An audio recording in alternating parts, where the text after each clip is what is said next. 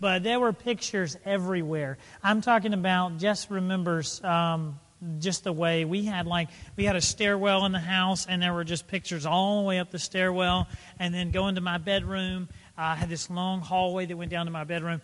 Pictures all over. I bet there were like, I bet there were 300 pictures hung in the house. They were everywhere. And uh, I remember one, and uh, specifically, it said. Um, uh, what me or my brother drew it when we were a kid, and it had a duck on it, and it said, "Have you ever seen a one bucked dollar?" And uh, I don't know why it was, you know, but my mom thought it was funny, and apparently we made it in school. But there was literally a dollar in there, and I remember all the time going to school in high school thinking, "Man, I could use a dollar," and uh, and I almost took it out a whole lot of times, but I, I never did. Um, but we've been talking about family. Today we're talking about marriage. I had to get nearly to the 10 year mark of being married before I felt like I could speak about marriage in service. So uh, I get there in December. I'm pretty certain it's almost been 10 years, or has it almost been nine? You don't remember. Good. So it's been 10, all right? Um, okay, so I'm going to go with it's been 10. Um, this is the one place where I guarantee you there will be some conflict. Huh? So, if there, the place that has the potential for the most conflict in your life would absolutely be um, with your spouse. This is the one where, if you're dating or, or, or, or you're married, this is the one where you hope that your spouse, you just kind of want to grit your teeth a little bit and say, This is, you need to hear this. and, uh, and we're going to record, and maybe later you want to you want to pull up the podcast and play it loudly at home just for you so that it can be heard again. But this is the thing where, this is the point where a lot of us find the most amount of tension in our lives. Here's what I've come to realize there are really no married people issues, there are just people issues that get worse in marriage. And so, nothing about marriage particularly is unique with the problems that we have. But marriage takes all of our problems and just sort of blows them up. If you're lonely single, you'll be lonely married. If you can't live without someone, you pretty soon won't be able to live with them. If you're unhappy single, you'll be unhappy married. And you can pretty much count on the things that you struggle with as a single person will be that much more when you get married. So, marriage, this is a good conversation whether you're married or not for a few reasons. But one, because undoubtedly you have friends, and if they're married, they've, they've talked to you, if you're close enough, about issues they've had in their marriage. And so you have people, you have parents, you have, there are people around you in your life, and they have some of these issues. And for one, you can say, Well, I'm an expert because I sat in when an expert was speaking, and I got some expert advice, and so I'm going to impart that to you but also because regardless regardless of whether you're single and content or single and seeking or or happily married or unhappily married these things are are pretty similar. And these issues and these problems sort of tra- cross all these things. So we're going to start this discussion in Ephesians chapter 5 verse 31 Ephesians 5:31 it's right after every woman's favorite verse. Wives submit to your husbands and serve them relentlessly without complaining you know, or whatever it says in there. Um, it may be slightly different than that. But right after that passage uh, in Ephesians chapter 5, Paul begins to say this Ephesians chapter 5, verse 31. He says, For this reason, he's just talked about husbands, love your wives, and he's really been giving husbands all the things that they need to do. And he says, For this reason, um, the, the love between a, a man and his wife. For those reasons, a man will leave his father and mother, and he'll be united to his wife, and the two will become one. The two will become one flesh. This is a profound mystery, you know, how people are able to do that. But I'm talking more about Christ and the church. However, each one of you must also love his wife as he loves himself, and the wife must respect her husband. This is pretty interesting stuff. Here's what you find that I think that's pretty interesting about everything that Paul has to say about marriage. He's like, I'm going to talk to you about marriage. And then all he talks about is Christ in the church. And if you go read Ephesians chapter 5, he's like, I'm going to talk to you about family dynamics. And then all he can talk about is Christ in the church. all throughout the whole thing. And it sort of gives you the, the right off the bat initial indication that maybe your, your family relationships and especially your marriage have less to do with you and more to do with Christ. Here's a couple things I think you see in the passage. I think predominantly the first thing you see is that marriage isn't everything. Sometimes you feel like there's this sense in our society that life, the normal matriculation of life, is that you grow up and you must be married. And if you're not, then, then, then you've missed out on something. But I think he says very clearly uh, what you're beginning to see as you dig through this is that marriage isn't everything. For one, marriage isn't permanent. And some of you are like, You're telling me? but no, marriage isn't permanent. It's, it's like this Jesus says, in the resurrection, they neither marry nor are given in marriage, but they're like the angels in heaven. And so, even if you have the best marriage in the world, it doesn't last forever. And you know, I have a tendency to sort of be sad about that. You know, just the idea that, that, that at some point in life I won't be married anymore. You know, it's it, beyond this life, and that sort of thing goes away. And, and and I don't know what that'll look like. I don't know if we'll know that we were married, or I'll just kind of wink at her when we walk by. You know, I don't I don't know exactly what that looks like, and that sort of makes me sad.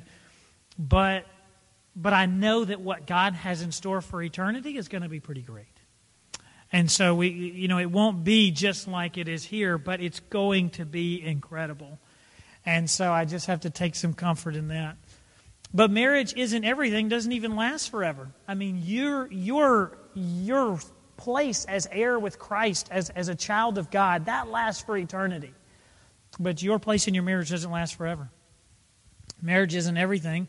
Um, in case you didn't know this, it's, it's not about you, either of you. Um, it's absolutely not about you. Paul's talking about marriage, and all he can talk about is Christ and the church. It's sort of like this. This is what C.S. Lewis says. He says, Marriage is kind of like this. He says, Marriage is sort of like a ray of sunshine. And so you step outside and you get hit by a ray of sunshine and you feel the warmth of it and, and you appreciate it and you enjoy it, unless you live in South Louisiana and it's August. But nonetheless, you feel it and you, and you look back and you see the sun.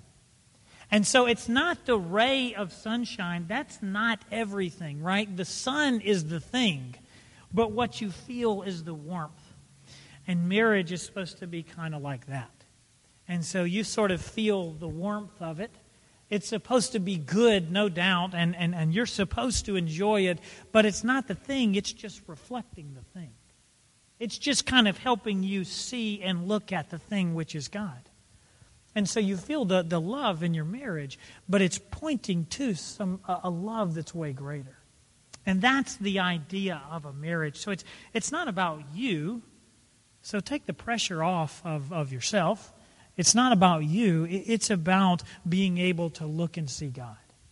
And that's the idea of being together. So it's not about you. Marriage isn't everything. Um, and, and I would say to that point, since it's not all about you, I would say to stop looking for ultimate happiness in marriage. Stop looking for ultimate happiness in marriages. Because, because picture this this is the idea that we have in society, okay? So, if you watched a Disney movie lately, um, this is pretty much how it happens. Disney movies, Sleepless in Seattle, whatever it is, this is how they all go. Two people meet, they hate each other. They can't stand each other. Life is terrible. Some set of circumstances requires them to be together. If it's lifetime, they were either snowed in or that's pretty much it. They were probably snowed in. And so they absolutely had to be together. They hated each other. And just like it always happens in real life, when you hate someone or you really don't like them, not teenage don't like, but you really don't like someone, the kind of person that when you think about them, you kind of just grit your teeth a little bit because you really don't like them. And just like it always happens in real life when you really don't like someone and you're forced to be in a close space with them, after, after like three days, you're madly in love. That's the idea. In every movie. and then something comes along and, and, and then you it looks like it's not going to happen but then you just realize that your love for one another is so great and then it does happen and then the movie ends. And you know why the movie ends right there? Because they just can't lie anymore. Like they just come too far with the story and there's just nothing left to say uh, if you'll notice movies like that there's not usually a sequel because if they stay together, then the second movie is all about checking the mail and deciding whether or not you're going to shave. Is that not the case for men and women? You know, are we going to shave today? I don't, you know. And that's the sequel. And if, and if that is not part of the sequel, then the, then the sequel will be about, if there is one, it'll be about what? They break up. So, so either they stay together and it all works out, or they break up. And that is the ultimate idea. I've never seen a movie where two people uh, just kind of casually meet and, and they sort of get along and they date for like a year and a half. And then at the end of the year and a half, he proposes in a way that's, you know, okay, but not great. And then they get married. Like movies don't, they, they just don't go like that. Um, so that's the, that's the ultimate idea of, of what marriage looks like. Um, that, that's the best kind of way. But the idea is the point of marriage is not for you to find this perfect romance because it's not realistic. The point of marriage is, is, is to not make you find that thing, but it's to make you holy by, teach you, by teaching you what Jesus' love looks like. And it's really got nothing to do with all that big stuff. The point of marriage is to make you holy. Marriage gives you a taste of heavenly love. That's the idea. But it's just a small taste. And it's just a real small picture of what that looks like. And God's bigger picture is to teach you through your marriage, is to teach you to love with patience and to love with grace. And man, if that's something you don't have, I mean, you got to learn to do that when you're married. And so that is, that's the point of marriage. That's the big picture. This woman, Elyse Fitzpatrick, she wrote this whole book on marriage and uh, a lot of different stuff. She's like a marriage expert. One thing she says is this The point of marriage is to learn to wash the feet of another imperfect sinner. I'm not washing Jess's feet ever. Nothing wrong with her feet. She's not my thing. Um, but the whole point is to learn to serve someone else. The point is to learn to love someone else. The point is to learn to be loved by someone else. That's the idea. Romantic love is a nice notion, it's not what it's about. Um, marriage isn't everything. There are also no perfect matches. Can I get an amen? All right. There are no perfect men. Not too excited. Um, so, number one, I would say get rid of your list. Okay? So, your list will never be fulfilled. Um, there are no, uh, just in case you're wondering, there are no women that love rafting, are also great cooks, really love to fish, think everything about you is great, don't mind if you don't take out the garbage, and they're also left handed, or whatever, you know, whatever is on the list. Nobody fits all the pieces on the list. And realistically, when you get married, all the things that were on your list, you're not doing anyway. You know, I'm not fishing, I'm not rafting, I'm not doing any of those things. I'm just watching children and going to work. Um, those are the that's that's what we do in life. And and so I, I think that the huge thing to recognize is that you're not going to find a perfect match. Paul keeps talking about how much you got to love each other throughout all of Ephesians chapter five and all the things you got to do for one another because you're not perfect. Because he recognizes that you're going to need a whole lot of instruction and a whole lot of reminding. There are no perfect matches, there are no perfect people. You can reject the eHarmony myth that being matched by an algorithm is going to make you a perfect fit. How many of you feel like maybe you married the wrong person, this marriage, a previous marriage? Here's what I want to tell you about marrying the wrong person. You did. like we're all the wrong people. It doesn't matter who you married, you didn't marry the right person because nobody's that you marry the most beautiful person in the world, when you wake up next to them, they have zoo breath and dirty hair. because that's just life, you know. Nobody is the perfect person. And what's even more challenging about that is that not only am I the wrong person, I'm the different wrong person all the time. And in the 10 years that I've been married, I'm incredibly different. When I first got married, Jess will tell you that I wanted to have five kids. Five kids. I wanted to be a missionary and have five children. And I sort of got one of those. Um, when we were talking about having a second kid, there were intense negotiations. If we have another kid, I get cable on the outside TV. this is something. I got to get something for me. And, uh, and, and if it's a girl, then I get to get a boat too. okay?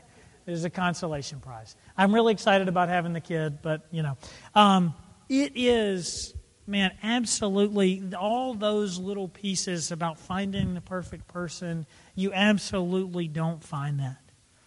And the myth that if you can find the perfect person, you'll have the perfect marriage leaves you, if you're not married, searching for Mr. Perfect all the time because you never find them. And if you are married, it leaves you wondering what's wrong when nothing is actually wrong. You're just looking for something that doesn't exist. The news flash is if someone doesn't have nail scarred hands and is named Jesus, they're not going to be perfect.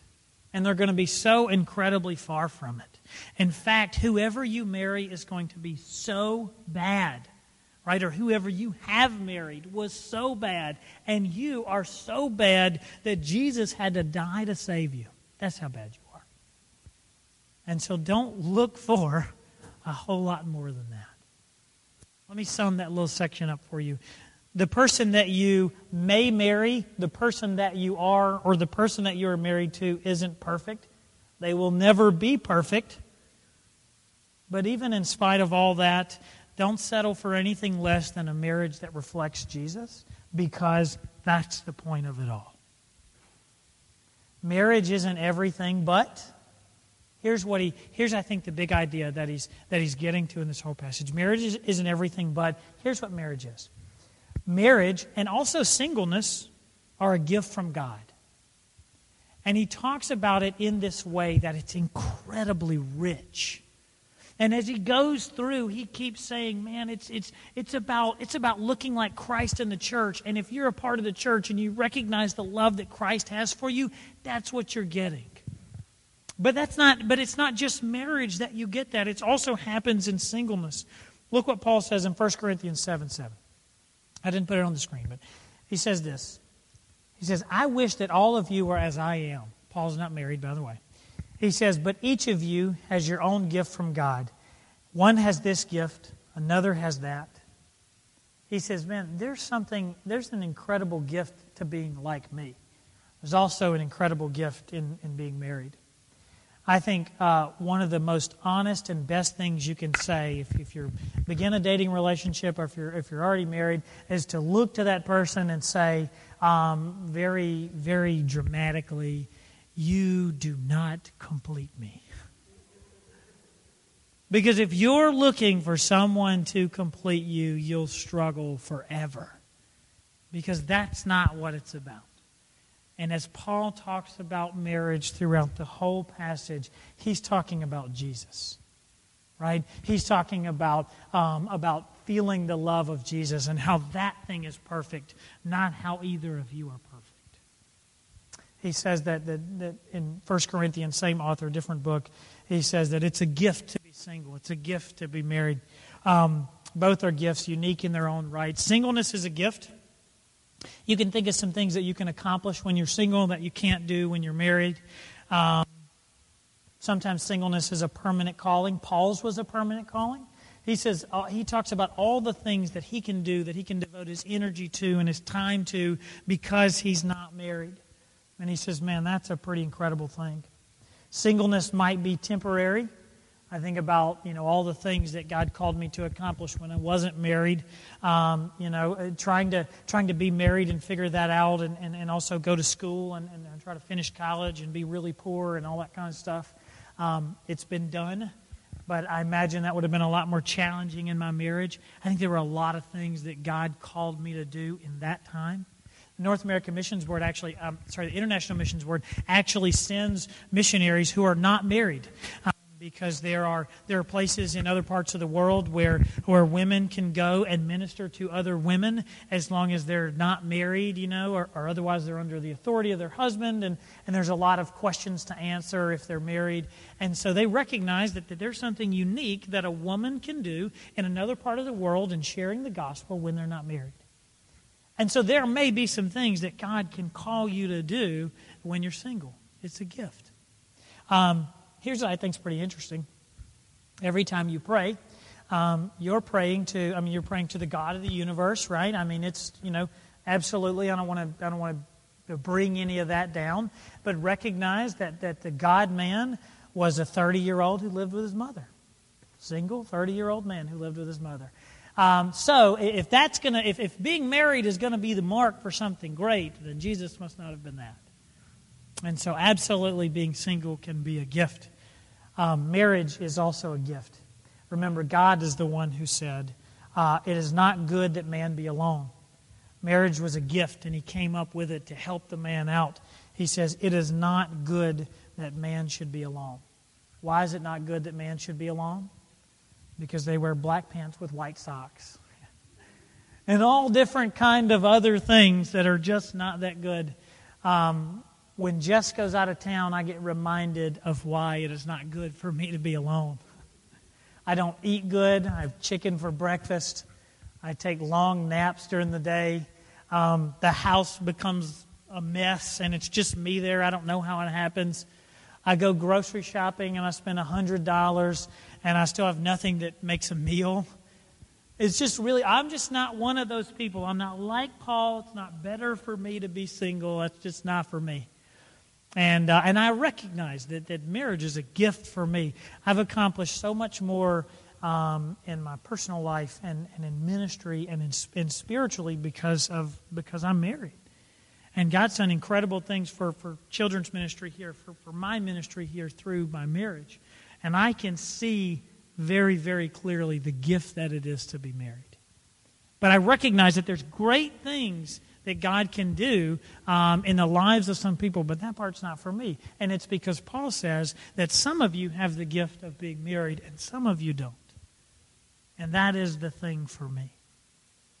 Uh, it, the, the, the love of the Father to send his Son um, was an incredible thing that I learned through being married and having children you couldn't have got me to understand the depth of. You know, before you married, what do you say? You say, uh, you know, it's, it's you and I. We're number one. And when we have kids, you know, that's not breaking that bond. and that is very true. But when you get married, you recognize that you were very incomplete in what you said. Because the love that you have for your children is just so different and so deep, and it's just unreal. And that experience has, has, has showed me something about the love of God that I never got before. And that piece has been incredible. And I think that's one of the gifts of being married. And so that's very clearly, I think, what every time Paul is talking about marriage and every time he's talking about uh, the family life, he's man, he's, rec- he's he's noticing that there are some incredible gifts about recognizing the love of the Father when you get married. So here's what I would say. Number one, release the pressure because marriage isn't everything. And when you begin to make marriage everything, your marriage will be terrible. And if you're single and you begin to make marriage everything, your singleness will be terrible. Because it's just not everything. It's not permanent. It's not about you. Never ends with ultimate happiness. There are no perfect people. Temper your expectations. It's just not everything. Paul talks about marriage. Yet again, I just want to remind you, Paul talks about marriage in that passage, and all he can talk about is Jesus and the church. He says, here's the real point of it it's about Jesus and the church. And the second thing is, if you have been called to it, it has a great purpose. And the purpose, primarily, first and foremost, is to teach and to show you firsthand the love of Christ. And it's not just for you to feel the love of Christ, it's for you to, to extend that love as well. And that's a huge blessing about being married. It's to give you some earthly feeling of the way that God feels about you. It's an incredible blessing of being married. And whether you're married or whether you're single, God has great plans for you just as you are and just where you are. Soak in that truth. Let me pray.